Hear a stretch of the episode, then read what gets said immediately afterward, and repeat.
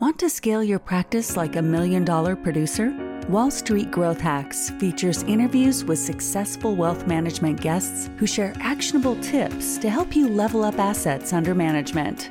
Our host is Antoinette Rodriguez, CEO of New York City-based MarFi Advisors, a coaching firm for million-dollar financial advisors since 2005. Let's get this party started. Welcome to Wall Street Growth Hacks. I'm Antoinette Rodriguez, CEO of MarFi Advisors, a marketing and strategy coaching firm for million-dollar wealth managers. Our guest today is Bart Zandbergen. Bart and I go way back to when I contemplated moving to Newport Beach. We were introduced by our dear friend, who I call L Squared, just like I go by A-Rod. Let's begin with shining a well-deserved light on our wonderful guest background. With almost 3 decades of dedication and service, Bart is the founder and CEO at the Zandbergen Group. Bart is a fitness enthusiast who enjoys surfing and is a certified sommelier. He is the founder of Kindness Cures, an organization that brings visibility and funding to anti-bullying nonprofits. He was named to Forbes Best in State Wealth Advisors List for 2020, America's Best Financial Planners, and a 5-star wealth manager 5 years in a row by Orange Coast Magazine. Welcome to our show, my friend. Hey, Rod, thank you for having me. So, Bart, where you already alluded to Newport Beach, so are you there today? So my office is in Laguna Beach, which is one city south of Newport Beach. Laguna Beach. So basically living the dream, making those of us on this coast really jealous. I will say it's not too bad to live and work in Laguna Beach. Definitely, definitely. And again, I said I contemplated. That's a long story why that didn't happen. But nevertheless, one of the good things that came out of it was meeting you. So thank you again for joining our show. Oh, it's my pleasure. So Bart, childhood is said to influence much of what we become. And I know we've touched on it in the past. How did child Bart become powerhouse adult Bart? Yeah, that's a good question. So I grew up very middle class, lower middle class. My dad was a truck driver. My mom was stay at home. They're both of European descent, both immigrated here. English was their second language. And I didn't know much different other than we were on the, if you would say, the other side of the tracks. And my mom would often suggest that. So those friends of yours have this because they're on that side of the street. And so that I never felt bad about that, but it did resonate with me that I would like to have things that are on the others, that people on the other side of the street had. Time went on. Again, I don't look at that as a deterrent. I probably more of a motivator. And then as time went on, I had college. I was college bound. I was very academic. And thought that computer programming was going to be my career. So finished college with a bachelor's degree in business with a concentration in what was called then management information systems, which was business programming. MIS. MIS, exactly. So we're close to the same age. You know what that is. Programmed for a year, wasn't really happy. So I thought, it's just the job. I don't like this company. Went to another company, it lasted 2 years. And I finally realized this is just not the career for me. And then I got excited about maybe sales of computer systems. So using what I knew of computers and then my a little more outgoing personality of combining those. And IBM, I had my target set on IBM and I thought that was the place. Now, unfortunately for me, I didn't have the proper training and that or any connection. So that didn't work out, but I didn't give up. And I found a position that was a sales support. I was referred to as a systems engineer.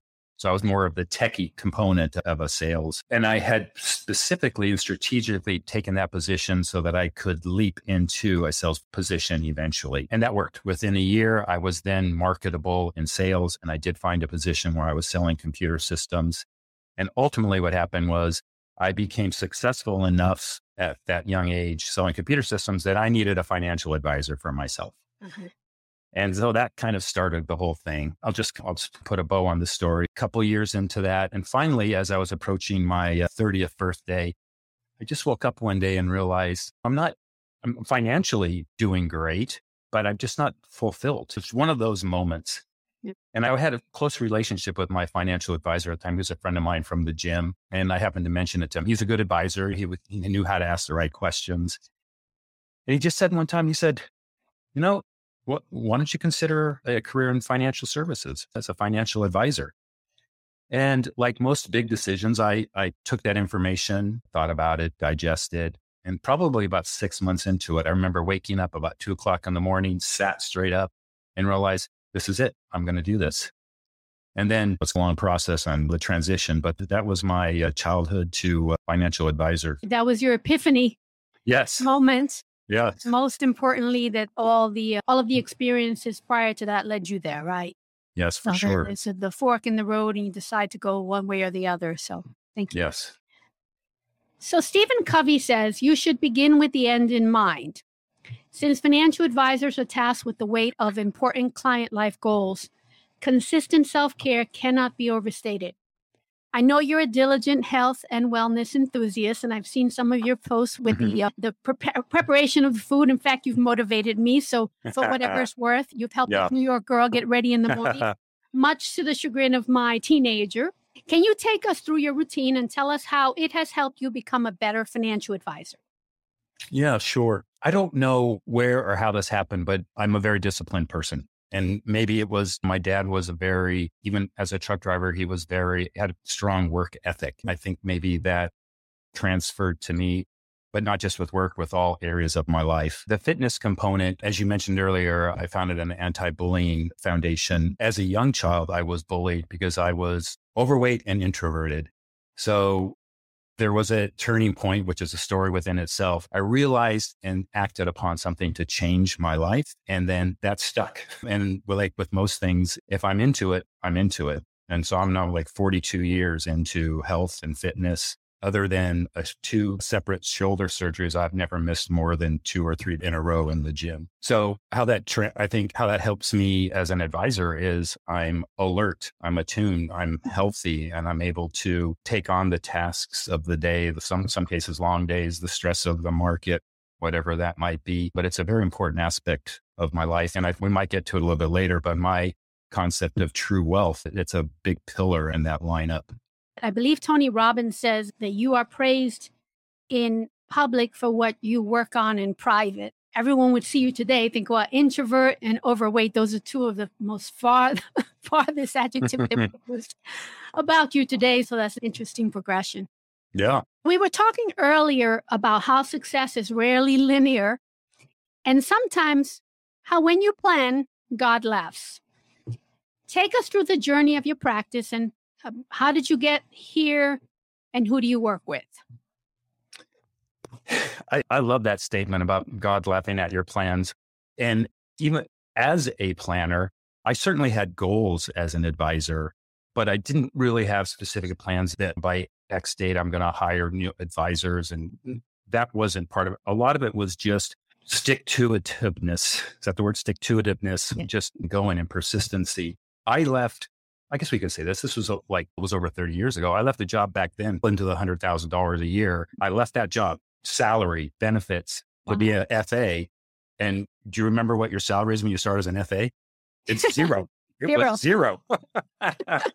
So I struggled the first couple of years. I had a wife, a house, 2 kids. Wow. So I did the FA during the day. I worked as a little embarrassing, but I worked as a bouncer at night. I did some other side jam modeling stuff. I did whatever it took to do what I needed to do. And so the plan then was just survive, just make it, get. And I did. The advisors that I was working with, or at least the one advisor, he was a great mentor.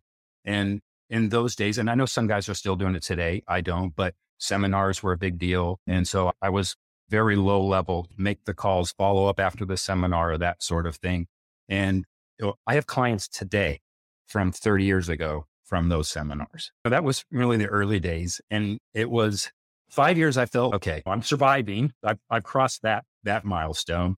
And by the 10th year, I realized this is it. I'm going to be okay. And now I did just pass my 30th year. And there was a big turning point. Again, I think this applies to just stick-to-itiveness and a bit to intuition. I have worked with people in the past where they say, and this is going to answer part of your question, but you have to set a minimum. You can't work with the quote unquote small. I worked with a group of 5 partners and they were just starting their business and we had become friends. And back in the day, I was a kind of a jack of all trades. I was doing their employee benefits. I was doing a little bit of their insurance and they were doing a little bit of small monthly investing. A seasoned advisor probably wouldn't have touched them with a 10-foot pole. And I was building my book. My AUM was getting to a pretty reasonable level. 6 years ago, those 5 partners sold their business for $260 million. And I got a big part of the after tax and after buying their houses and so forth, but I got a big part of that. So I doubled my AUM that year. And so you go, what's your plan? I didn't plan that. My plan was just to work hard, service my clients the best I can. Hopefully they see the value. Hopefully they give referrals. And so that has always been my plan, more of that than being very specific on things. And I imagine now with the greatest wealth transfer ever in the history of the world, some clients or some prospects who might not be considered an ideal client can be the person that inherits X number of dollars or moves into a certain job. Yeah, I had a small stint at a previous firm, which is a whole long story within itself, but they were the ones that really put pressure on. Drop these clients. They don't fit our formula. I've had probably a half a dozen of $100,000, $200,000 clients that either inherited, sold a business they had stock in, and that 200 became 2 to 5 million on each of those 6 people in the last 5 years. So I think people get into this business for different reasons. And one, let's face it, we all like to make money. We want to be financially sound, but I really like helping people, like servicing people. And I have clients today that would be considered quote unquote small, and some have said to me, Laura, we can tell we've seen your new office or I don't know if we belong with you. I said, you absolutely belong with me. It's a commitment I made to you and I'll keep that for as long as I'm working. Excellent. So that's a philosophy. And of course, the context is that 30 years ago, depending on when you started in this business, to a degree, the only way to market was cold calling and casting a wide net. And as the marketing methods have changed, so has the typical client that someone might pick up if they're a newer financial advisor. But that thing that you mentioned about the 10-year mark is very interesting. It's not in any case. I remember when I started at Merrill and I interviewed with the manager there, and the big discussion back then was if you do X, then you can become $1 million producer. And to a degree, of course, they're trying to sell you on joining the firm at that time. Yeah. All the firms do that, recruiters. But the question is, how do you get to that point? And how long might it take you, depending on your Rolodex? Actually, if I just said Rolodex, I think I really dated. You just dated. Yeah. Quiet. Your database, how's that? Yeah. Depending on your database. So I've had a number of people, younger advisors, come to me for just advice or suggestions or whatnot. And the simplest one I give is just stay in the game. Just stick to it. Service your clients. Stick to it. And I didn't make this up, but 10 years does. I know it seems like a long time for someone who's just 1 or 2 years in practice, but it is a mark, right? It is a line. And I have one of my very good buddies, I think he's 9 years, he's at Northwest Mutual, and I've been talking to him for years. He's, you're right. I feel I'm a year away from being like over that hump where I know this is it. Is it Malcolm Gladwell that has the 10,000 steps? Yeah. Yeah. Oh, that 10 number. So I delightfully see many of your social media posts featuring your very beautiful family. Thank you. Refer to them as true wealth. Would you let our audience know how they have helped you become a better financial advisor? Sure. It's probably been 15 years, halfway into my career, where I realized, okay, money obviously is important. We talked about that already throughout this, but there's wealth, or true wealth is more than money. I think health is, I know this is a coined phrase, but health is the ultimate wealth, because you probably know this as well as the advisors listening. We have clients that work their entire lives to save as much money as they can, and at the expense of their health, only at that time to rapidly use whatever wealth they've accumulated to try to regain their health. And that That doesn't always happen. You can't always do that. So I'm a big believer, and that is a pillar of true wealth. I think some sort of a faith, whatever that is, doesn't matter, but having a faith is an important pillar. Service to others is a pillar, legacy, but family and friends, I think are so important. Again, without that, why are you working? What do we do this for? And so I think the thing that I consciously, and I'll use the word struggle, but I consciously am aware of is balance in life, because work and my clients are very important to me.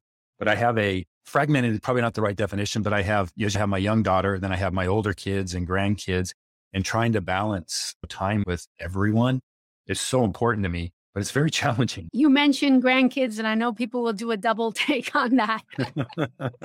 But yes, it's a beautiful photos. Thank you so much for sharing your beautiful family with us and motivating us, really inspiring, because I'm sure people look at you as a role model for many reasons. And that's definitely a role model area that I aspire to with my daughter. And you mentioned the health is wealth. Clearly, many people know this already. I'm a 9/11 breast cancer survivor. If and when you hopefully never get a message like that, you will truly understand that it is everything. In fact, it's the only thing. And the very first thing you think of, as they say proverbially, you're not thinking of the office at that time. Right. The only thing you're thinking of is, in my case, it's my daughter. In fact, it was the only thing that I asked for. I said to the doctors in the room, I said, can you give me 5 years? What do I need to do to make it for 5 years? Because my daughter was 13 and I wanted to get her to high school, to senior year at least. And luckily, knock on wood, she's 17, doing some college tours right now. Yeah. So health is wealth, and oh my goodness. Yeah, that's for sure. How has the pandemic affected who you are, how you approach work and life? I think the pandemic was a separator. For some, and I don't say anything with any judgment, it's just true. I think some kind of hid in a hole and didn't know what to do or how, and again, no judgment, just what they did.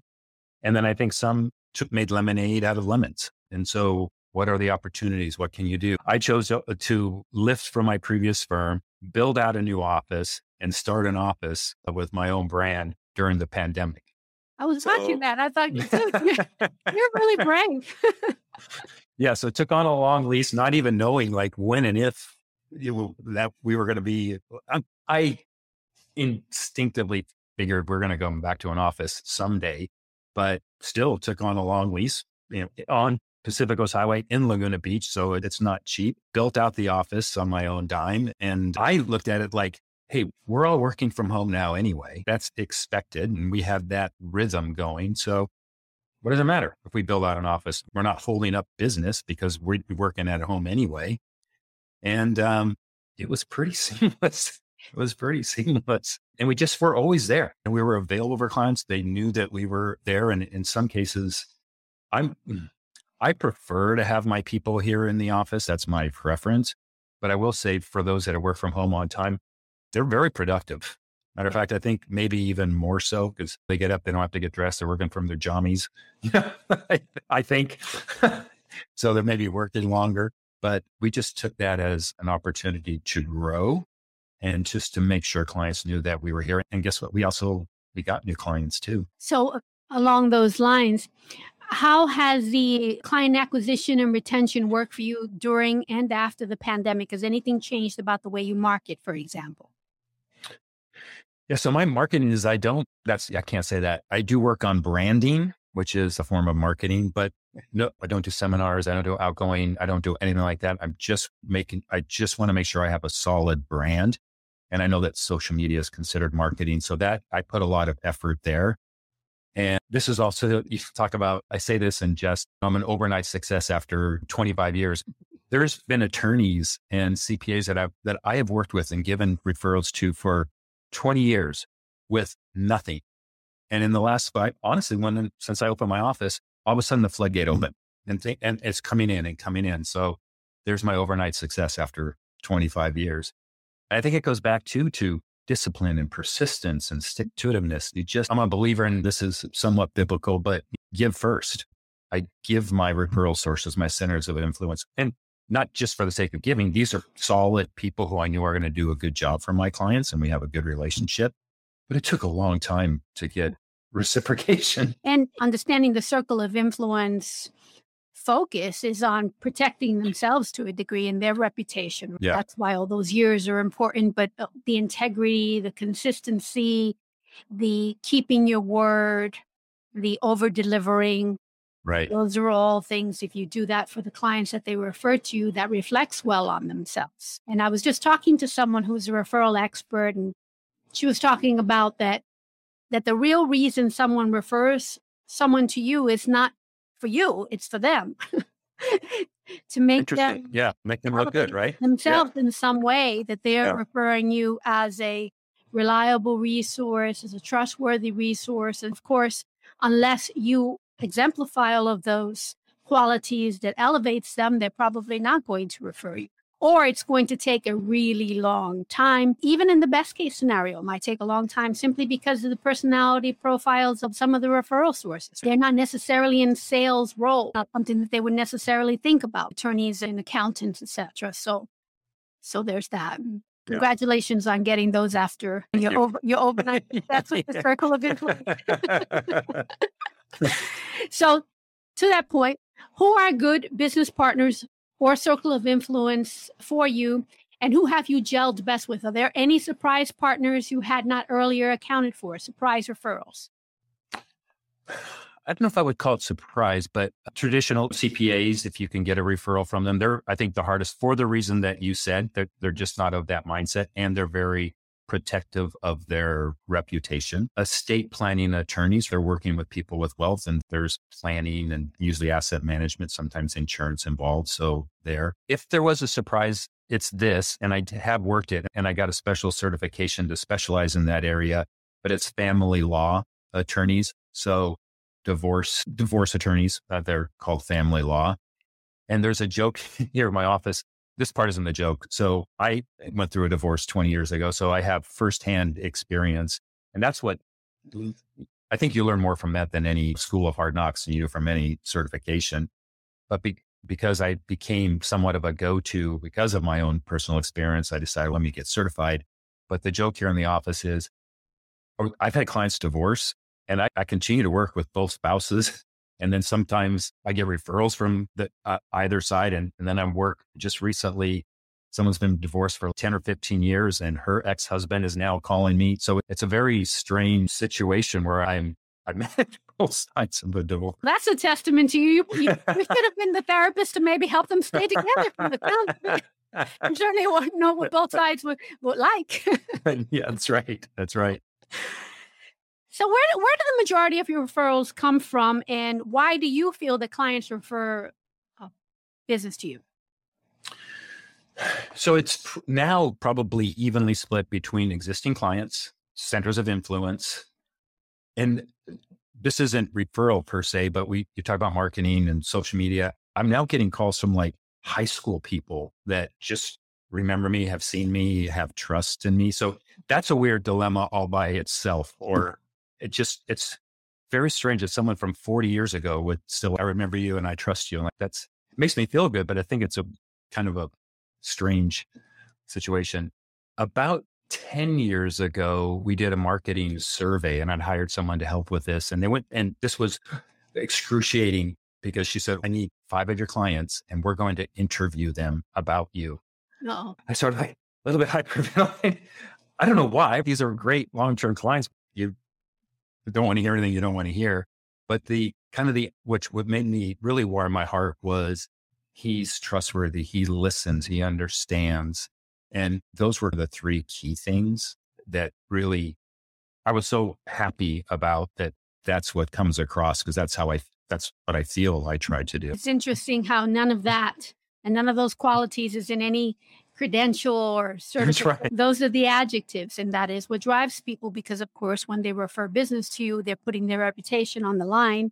And those are the types of adjectives that they need to at least feel, if not directly say, to be comfortable sending people to you, right? Yeah, I think so. Bart, that went really fast. It always does, doesn't it?